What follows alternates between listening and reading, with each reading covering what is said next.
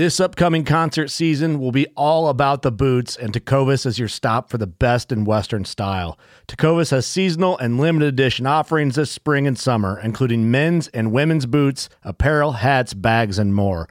All Tecovas boots are made by hand in a time honored tradition with timeless styles that are always on trend. And Tecovas has first wear comfort with little to no break in period. It's hard to find this level of comfort paired with this level of style.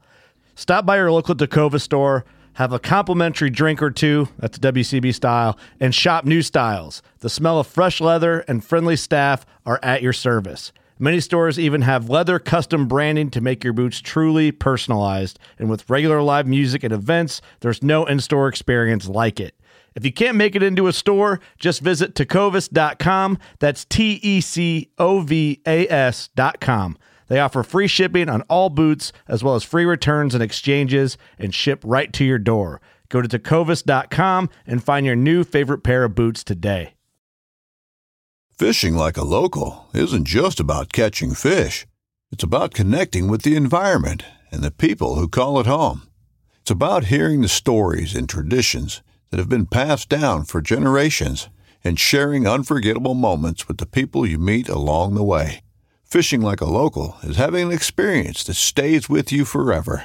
And with Fishing Booker, you can experience it too, no matter where you are. Discover your next adventure on Fishing Booker.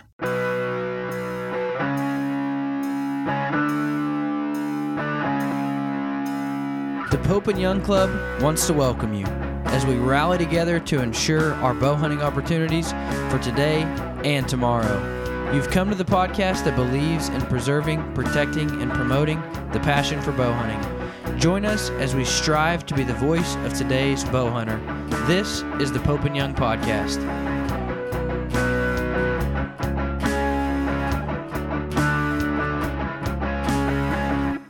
All right, guys, welcome to the Pope and Young podcast. We are joined uh, by one of my friends that I've recorded with several times and by uh, a new friend of mine.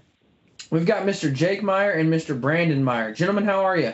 Yeah, doing fantastic. Thank you so much, Dylan, for the opportunity and uh, getting ready to soak in some Christmas holidays, but uh, also relive a fun one here. So we're excited to be here.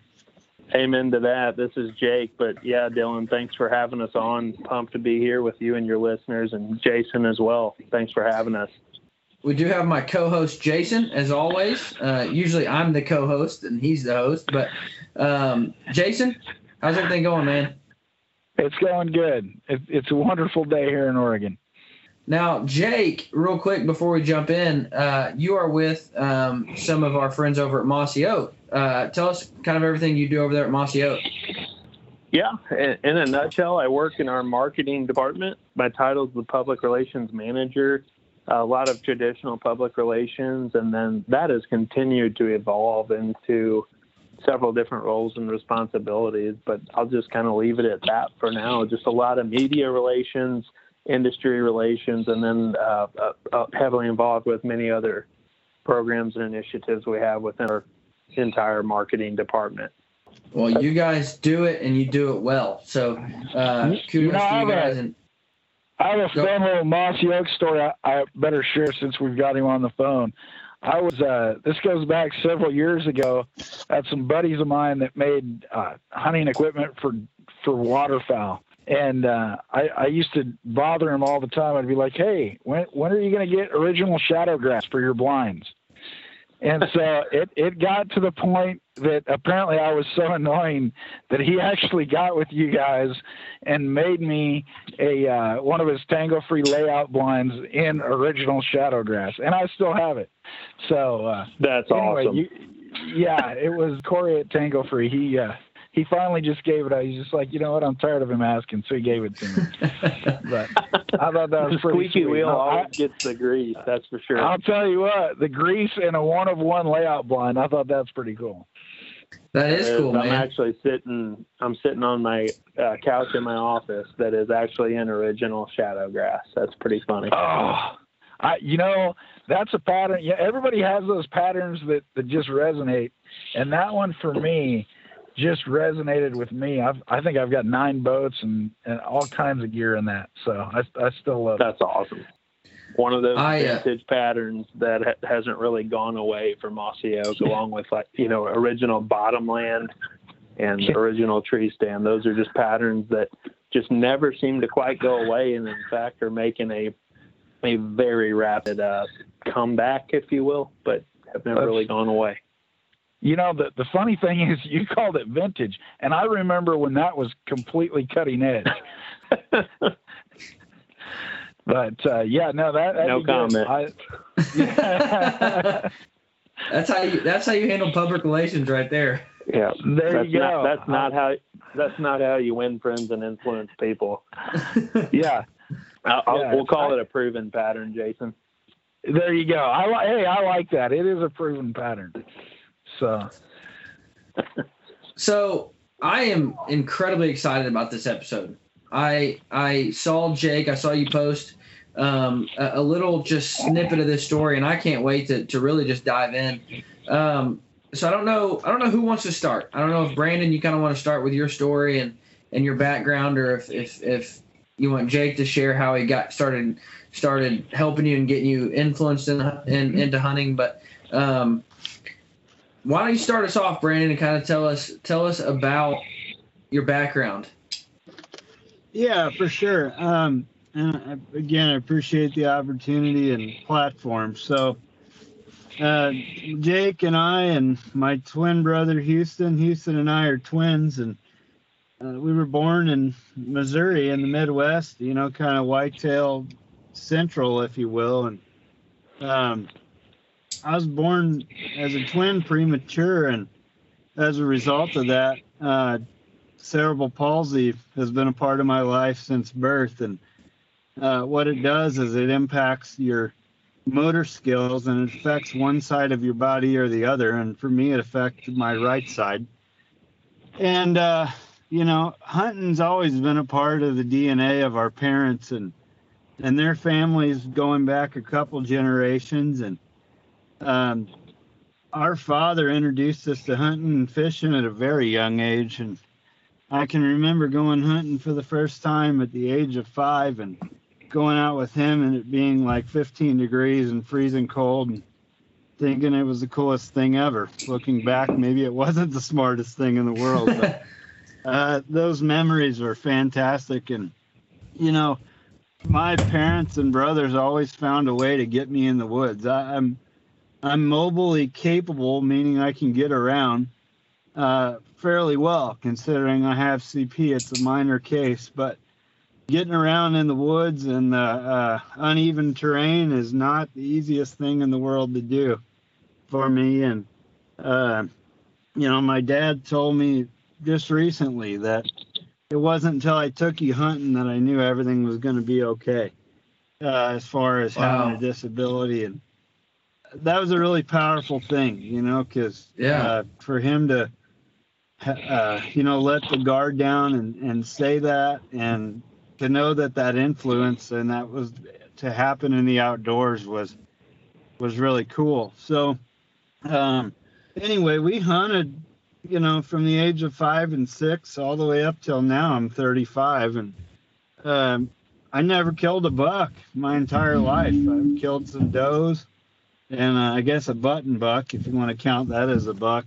I had a, a lucky string of button bucks, I two years in a row or three, but um, yeah. So it was always a big part of my life, and then back in 2014 i moved out to colorado f- to pursue a job opportunity thinking that it would be a two year you know trip and have some fun and here we are six years in and married with a married with an eight month old almost and uh, you know my brothers have always gone out of their way to make it uh, accommodating for me to be in the woods with them and uh, you know, this story is that to a T. And Jake, from the ground up, made this happen. And if it wasn't for him, I wouldn't have known about this opportunity in northern Missouri. I wouldn't have been a part of it, and I certainly would not have had the success that I did. uh, we don't get to spend a ton of time together like we used to. We used to fight and wrestle and play hockey, and I knocked his teeth out one time playing hockey. Uh, but uh, we don't get The night before my third grade field trip, by the way. Yeah. I spent Yeah. that next day in I'm the dentist instead of at the on the field trip. Anyway, Sounds like he's still sorry bitter. about that. Yeah. And, and that's not as fun as it sounds like. No. no, it's I not. thought I was yeah, I thought I yeah, thought I was was tough, and to I still think- that. Yeah, I thought I was tough, and I still think that because Jake's way bigger and taller than I am. But uh, uh, no, we don't get to spend as much time together as we used to. So these memories, and this one in particular, I know is one I'll never forget, and I'm just eternally grateful for it.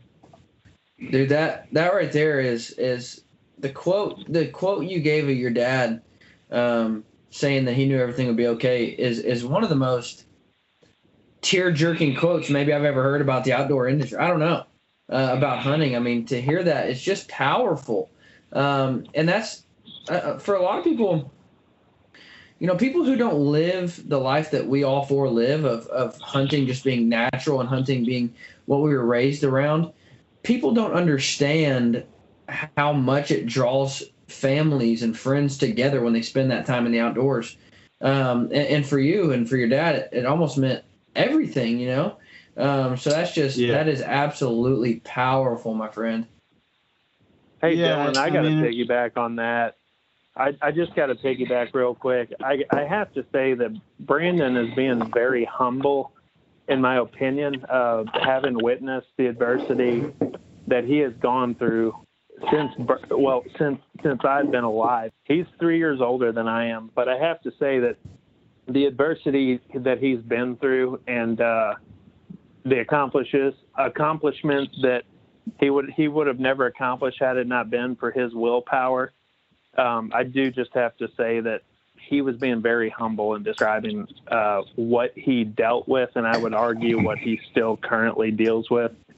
Um, I just got to say that, and I got to say he he made he made it happen his entire life. So um, hunting with with what the car, the hand that he was dealt at birth and beyond.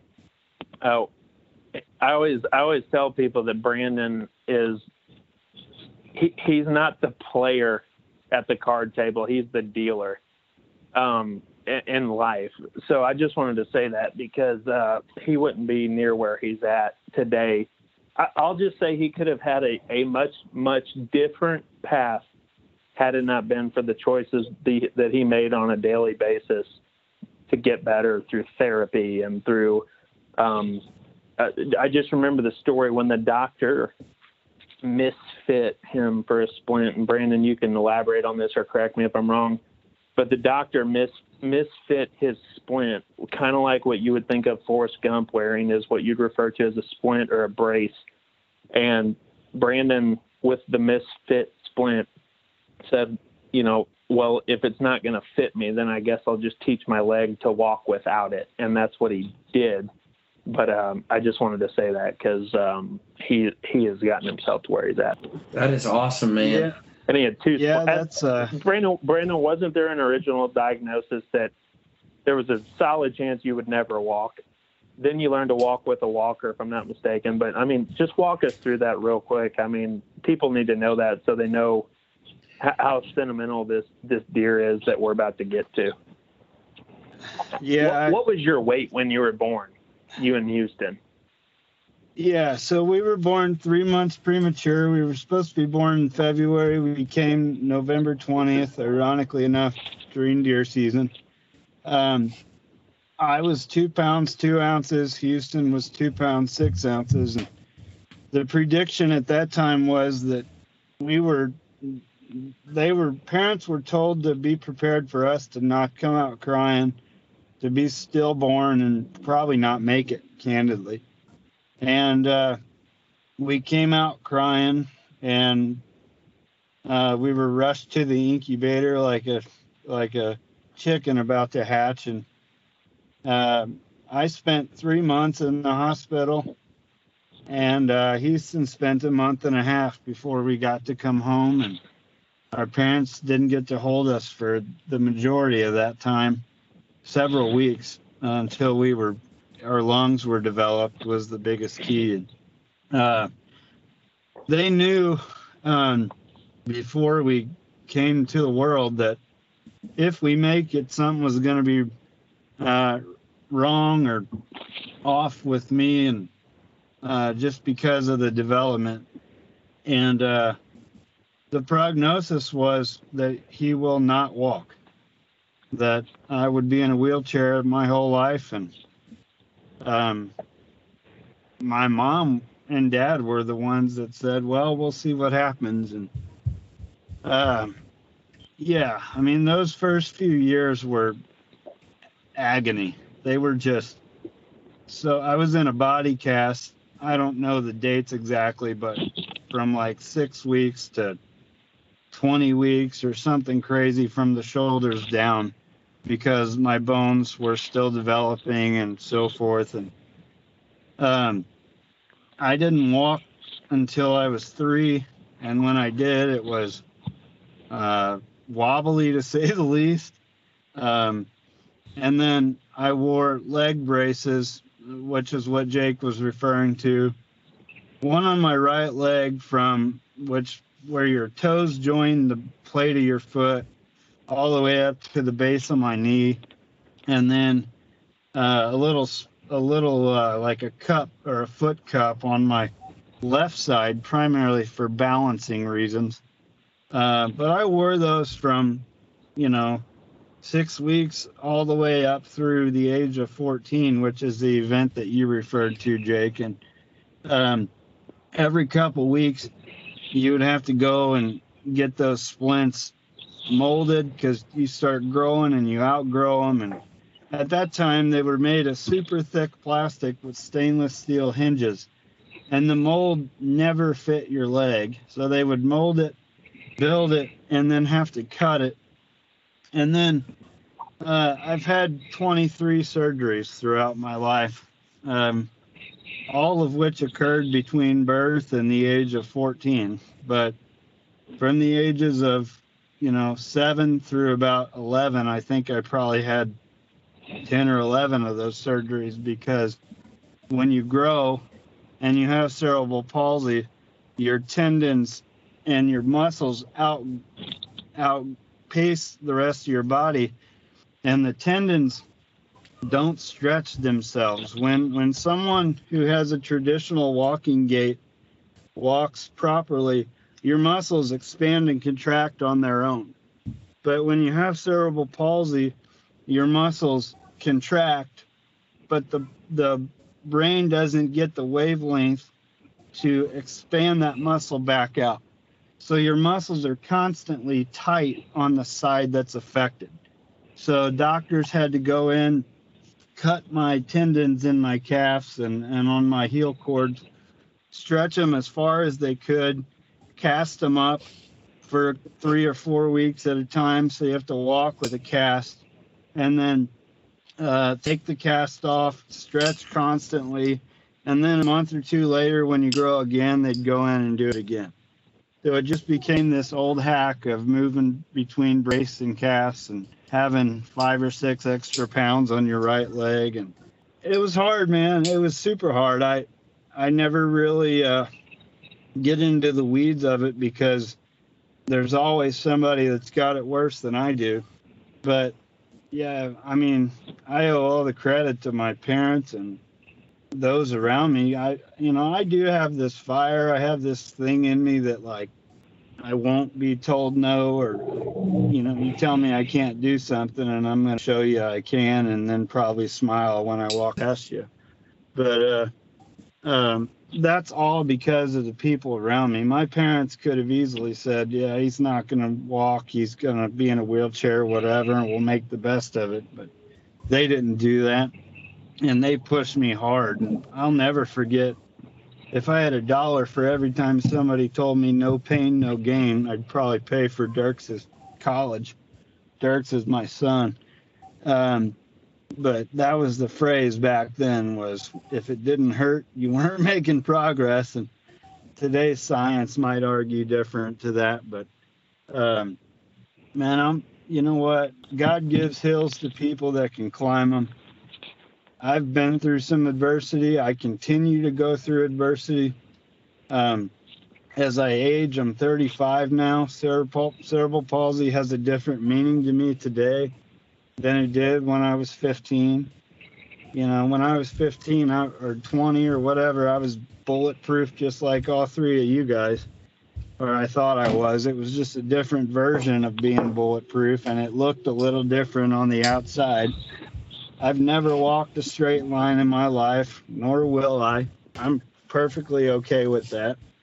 I'm just thankful to carry my child and be able to get up move around, and I'll try to do that as long as I can because I know that Father Time is probably going to knock on my door sooner than he's going to knock on other people's because of CP. So I'm trying to take advantage of everything I can and try to stay as active as I can. But yeah, I mean, I look, I appreciate that chance. It was a journey. It still is a journey my goal every day is just to make a positive impact on somebody. And if i do that then i know that i'm going to the right you know things are going to happen in life to me and those around me. Well you i can tell you this you have already in the last five minutes of telling that story made a difference in me. Um, it gives a whole new meaning to quit making excuses and, and get it done you know? Um, so many people are so quick to make excuses uh, even in hunting, so quick to make excuses of why they can't do something or why or, or why something can't be done. And and uh, so I admire your persistence in saying, you know what, it can be done, and I'm going to stink and do it. Um, and so, man, kudos to you, um, Jake. As being the guy that that as as Brandon has already said, got him got him on this deer, got him, you know, helped him with this deer. What were some of the struggles of of making that happen? I mean, the actual hunting struggles of making that happen.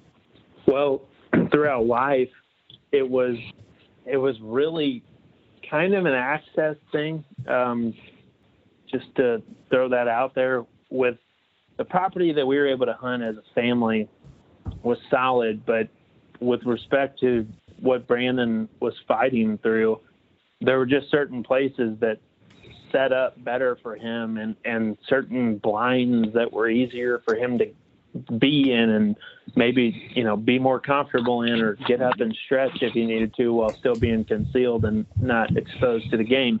To whereas to put it frank, my, my other brother and I, um, you know, we could climb into a lock on stand that, you know, may have had inconsistent steps going to and from it, it, you know just to put that into perspective we could climb easier we could whatever. It was just how it was.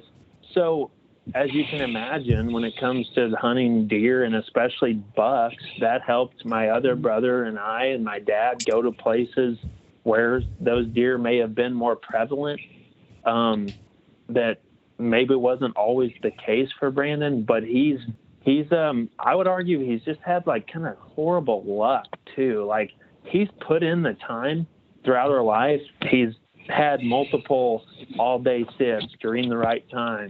Um, has you know sat some good spots, but you know the deer never. He may have been hunting that was on camera, may have never shown up, and then the next day is somebody on the same property, 400 yards in the next holler may have killed that deer. You know, it, that's just when that deer was moving, and Brandon wasn't sitting in that stand at that time. So that's just examples. Like he's put in the time, he's put in the effort. He just never really had the luck, the luck at all. So when this hunt presented itself, it was just to tell you what it was. It was a managed hunt through the Missouri Department of Conservation that Brandon was eligible for. He was eligible to apply for it. And I figured that out. And for what it's worth, a lot of guys would kill me for saying what I'm about to say because it's going to create more competition. But non residents can actually apply for Missouri Department of Conservation managed hunts. So with Brandon living in Colorado, I was like, this is perfect if he uh, draws for the hunt. Well, we put him in actually along with my dad, who is, uh, you know, I guess you'd say certified disabled um, as well uh, for other reasons. Um, we put Brandon and my dad in for the drawing, and they both drew. So I knew with where this hunt was, which um, for what it's worth, I actually can't say where it was with respect to the location. Uh, from a media perspective, I, I, worked with them on what we can and can't say um, because we actually filmed the hunt that's going to air on uh, Mossy Oak Go, and uh, the episode will be called. Uh, it'll be an episode of our series called Family Tree. But anyway, I can't say where it was. Otherwise, I, I honestly would. But I knew that with where it was and the timing of it, and um, it was going to be great, or it had the chances to be great. So anyway, that's kind of what I saw as I set it all up. So they can download the Mossy Oak Go app to watch this episode. Yeah, and it's not produced yet, but if you go to our app, you can stream it on Apple TV, Google, in any streaming platform. You know, everybody is aware of those now: Roku, Amazon Fire Stick, Google Chromecast, yada yada yada.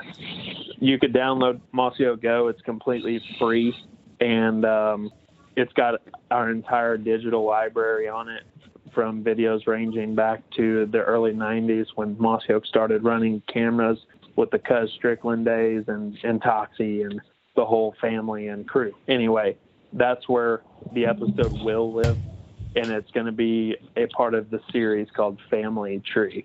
We just got to finish the edits of it. I absolutely cannot wait to watch that one, man. It should be really good. And what I'm most excited about, um, it was a memory that Brandon and I will will take it to the grave with us. I can promise you, we've had some incredible memories. We're really close as a family. We're really close as brothers that one got us really close as hunters. and there is a special bond when there's a special bond that's made with a memory like that as outdoor, outdoorsmen and, and women when it pertains. But uh, it, it should be powerful. But what I'm really excited about is um, Brandon has taught me so much about life through uh, how he handles it and through the choices that he makes. So I just I I know for a fact that this episode will reveal some lessons to people um, that that they may not have originally saw, um, just of what people like Brandon um, may have to go through or have gone through, um, and still make it a, a choice to be optimistic and persevere through hard times and, and, and honestly and quite frankly thrive as a as a, a dad, a husband, and a, a, professional, and just an overall person. Um, I think people will get a lot of that from this episode. Now, this right here is what I absolutely love about hunting. Is it is for everyone. Everyone can get involved in it, no matter how old, no matter how young, no matter uh, the disabilities. Everybody can get involved in it and everybody is welcome to get involved in it. that's why I just absolutely love hunting. I love the relationships built inside of hunting. I love the memories built inside of hunting. Um, tell us, tell us how the hunt unfolded. Brandon, yeah, was your hunt uh, roll. uh, so we, um, you know, we were kind of coming from all parts. Jake was coming from Mississippi, and um, Houston, or my twin brother and other brother is still in Missouri, and uh, our father as well. And then I was coming in from Colorado, so uh, Jake picked me up from the St. Louis airport um, that Thursday evening, and we went up into you know north central Missouri where we were hunting at, and um, we it was a Friday, Saturday, Sunday event. Um, uh, we had the opportunity to harvest uh, a buck and a doe um, should that opportunity present itself. And uh, we hunted Friday morning and we saw a lot of deer. I think we saw 15 deer that first morning. Um, no bucks and nothing close. Everything was 300 plus yards out uh, or farther. And then about 10 in the morning, it started raining really hard. So we jumped out of there there's always risk of getting uh, flooded in that range and potentially stuck.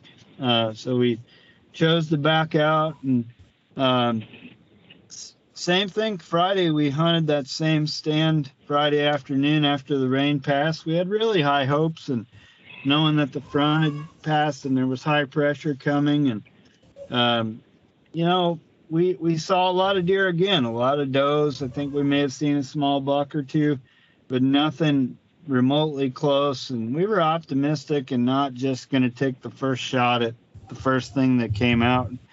The whole time, you know, we talked a lot about the strategies of where we were sitting, why it was a good spot, and so forth, and uh, just created really good camaraderie around what we were doing, and we're able to reconnect. And then the so Jake orchestrated this hunt and put everything together and so forth, and then he had to go to uh, Iowa on on late Saturday night, so it was kind of Saturday was kind of the the crutch day for us, where it was like, man, we got to get this done and we got to get it done together, and you know, said a couple prayers before we went out Saturday morning, and uh, we didn't really have any luck then either and you know we seen I think ten deer Saturday morning, and our our dad had uh, shot one, and they were tracking it, and so we decided to go try to help them.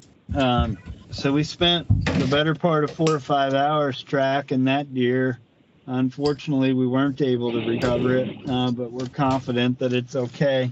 So then the sun finally came out uh, Saturday afternoon about 1:30, and we just felt like, man, we got to get in the stand. And the folks that were running the hunt suggested that we go to a different location from where we'd been hunting, and so we made that move. Um, and uh, essentially, we were sitting on top of a, a pond levee uh, with thickets, uh, extreme thick woods about 100 yards out in front of us on each side uh, with a clearing in between the two.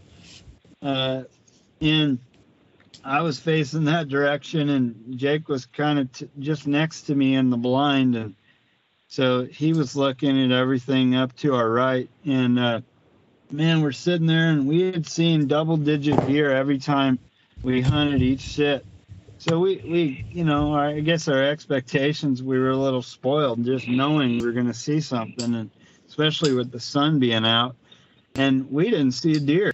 We sat there and sat and we laughed and joked and told story after story about things that we probably can't talk about on this podcast, but uh, uh, we had a lot of fun. And then all of a sudden, it became this like moment of frustration like, man, we have an hour left in this hunt and we may not get it done. And, you know, Jake's put all this effort in. I came in from Colorado. We all came together and we might not get it done. And I, I literally like said a prayer out, kind of whispered it, I think, and maybe it wasn't as quiet as I thought at that point, you know, I love deer meat and I love providing for my family. And I was just praying for a nice, healthy doe uh, to be able to help with management and so forth. And uh, we sat there about another 45 minutes and still nothing happened. And all of a sudden, this doe popped out of the clearing,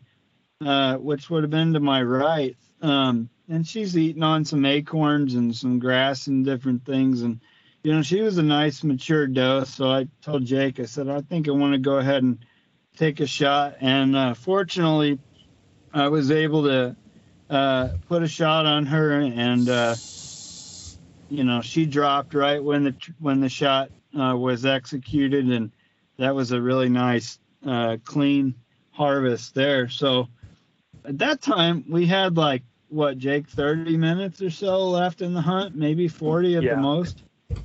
Yeah. And uh, yeah, we were celebrating the doe and super excited. And it wasn't 10 minutes later after I shot her, uh, there was another doe out in that same clearing. And I candidly, I thought she was going to spook on us because she noticed that other deer laying there and she was real fidgety and not happy about something.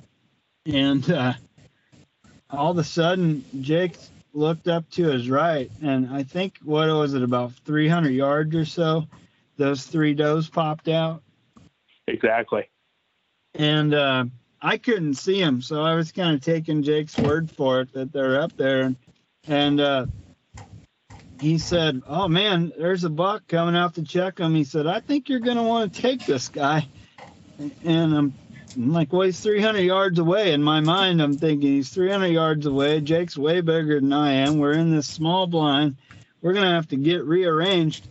And candidly, guys, this is the stuff about hunting that because I don't get around very good, that quick movement and the quick uh, shuffling around in the blind, it's just not easy for me. So I'm like, gosh, here we go again.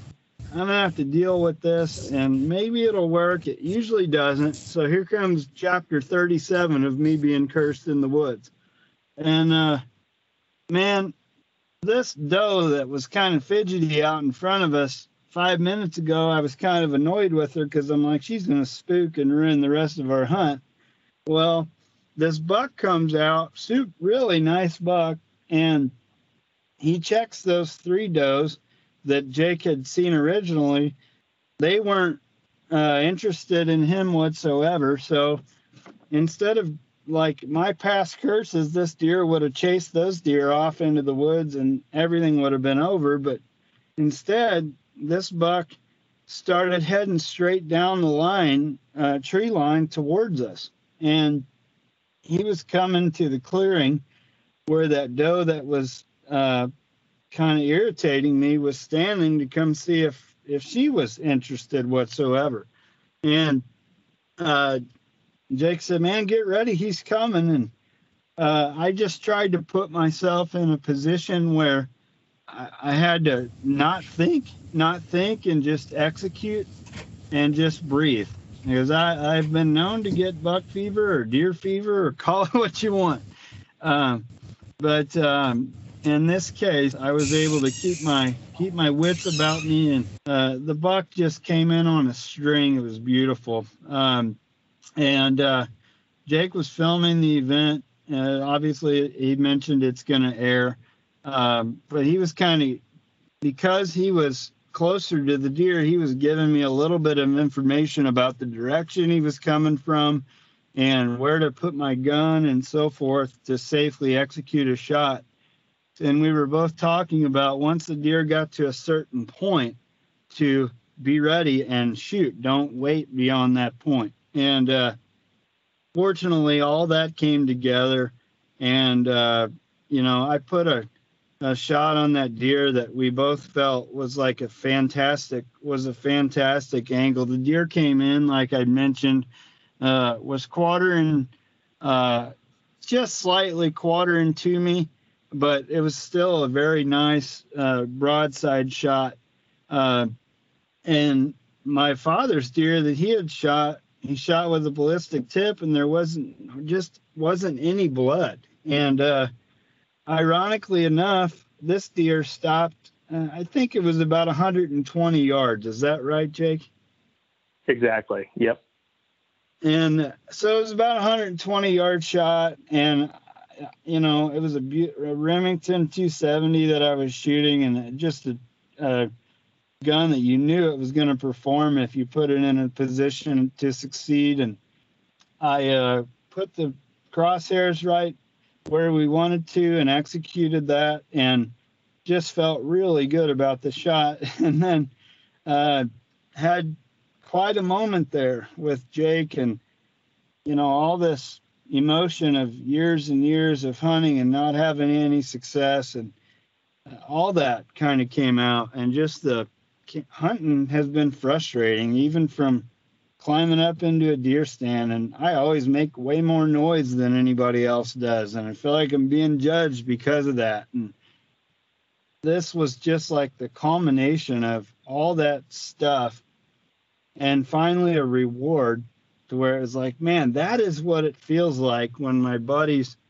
get these deer because you know you guys know how it is. Certain guys seem to have a horseshoe when it comes to deer hunting and they get one every year well, I've never been that lucky, but just getting one would be enough. So we executed the shot, and it was getting dark, and Jake had to go to Iowa, so um, we went ahead and went down and we saw where the deer ducked into the woods and we went down where he was standing.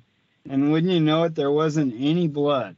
And my heart sank a little bit because we just went through this with our dad and didn't have any luck and you know it just the bullet just didn't create a big blood trail for whatever reason uh, the folks that were facilitating the hunt came to try to track for us and with us and just about 40 yards inside the woods, uh, the deer was laying there and he had, you know, expired peacefully. And uh, Jake and that gentleman drug him out of the woods. And, you know, rather than me trouncing through the woods.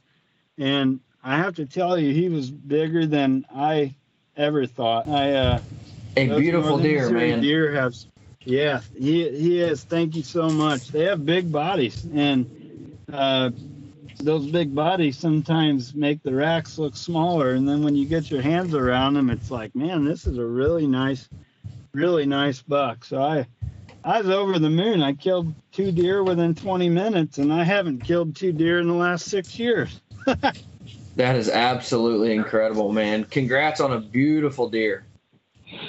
Yeah thank it's you so much it all uh, comes together like that. Yeah yeah. I used to hear my buddies and my brothers tell stories about that, and I'm like, yeah, I don't believe that ever happened. uh, fortunately, it did for me on that day.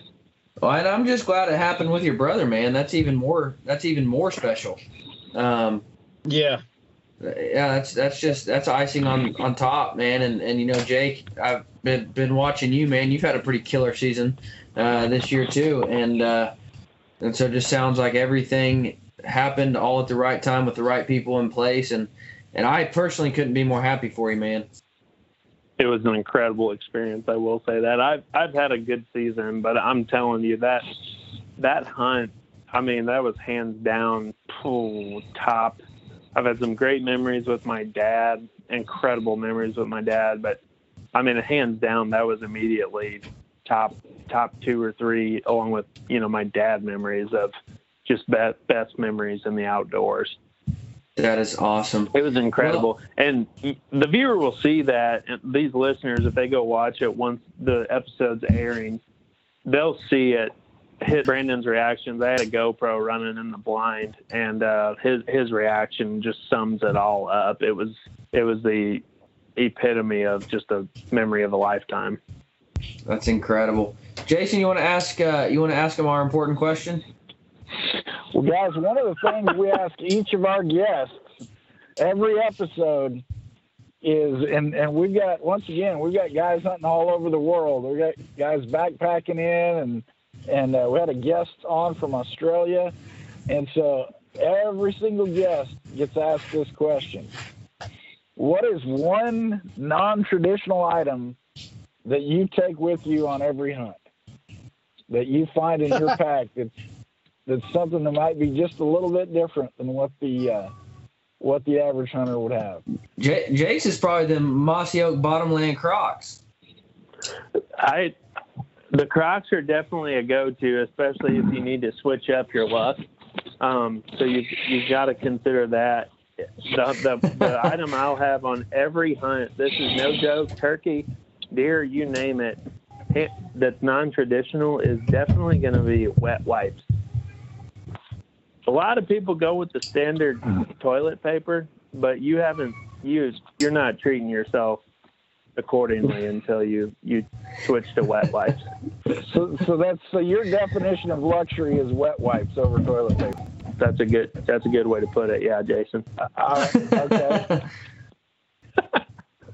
That, that's a that's new one. Great. That's we have not had that one before. So I and, and man, I, not non-traditional is such a broad way to describe something. Uh, I love to eat, so I'd probably have at least four different versions of a snack.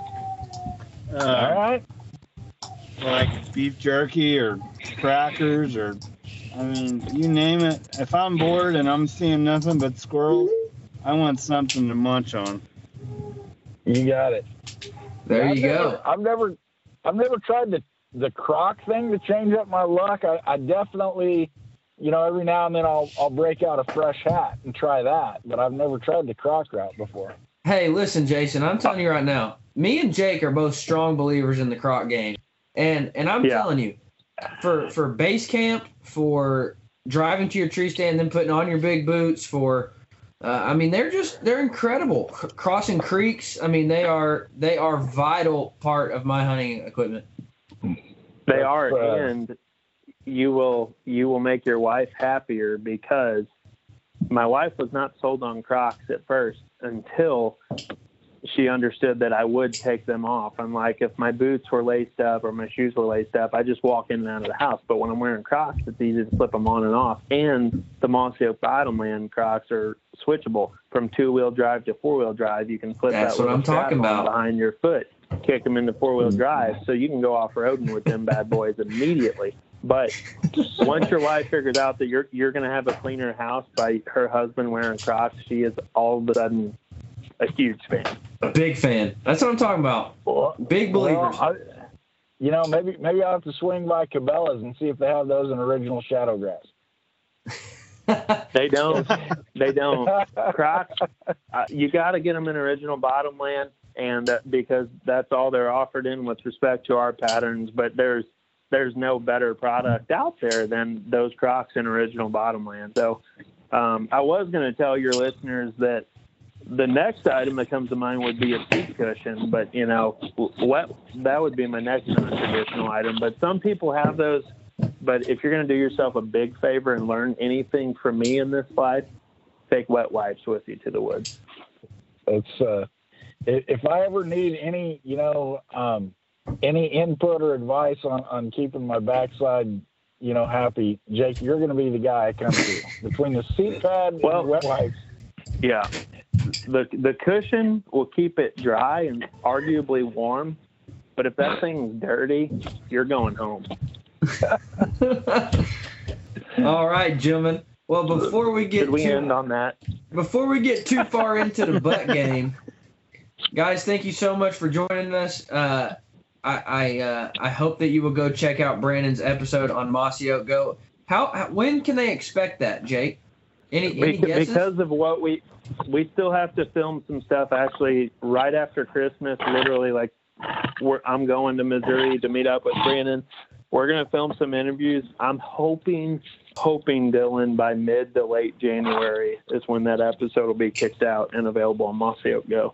so keep an eye out Right. for that episode on Mossy Oak Go because I I for one cannot wait Yeah. to see it. I will say if you subscribe to our social media pages on Facebook, Instagram, and every other platform, um, we'll we'll definitely post it and promote it on there so they can keep an eye out for its availability on our social media pages. All right. Well, guys, thank you so much for joining us. Make sure and stay tuned and check out that video as soon as it's dropped. You guys have a great week. You too. Thanks, Thanks, so much.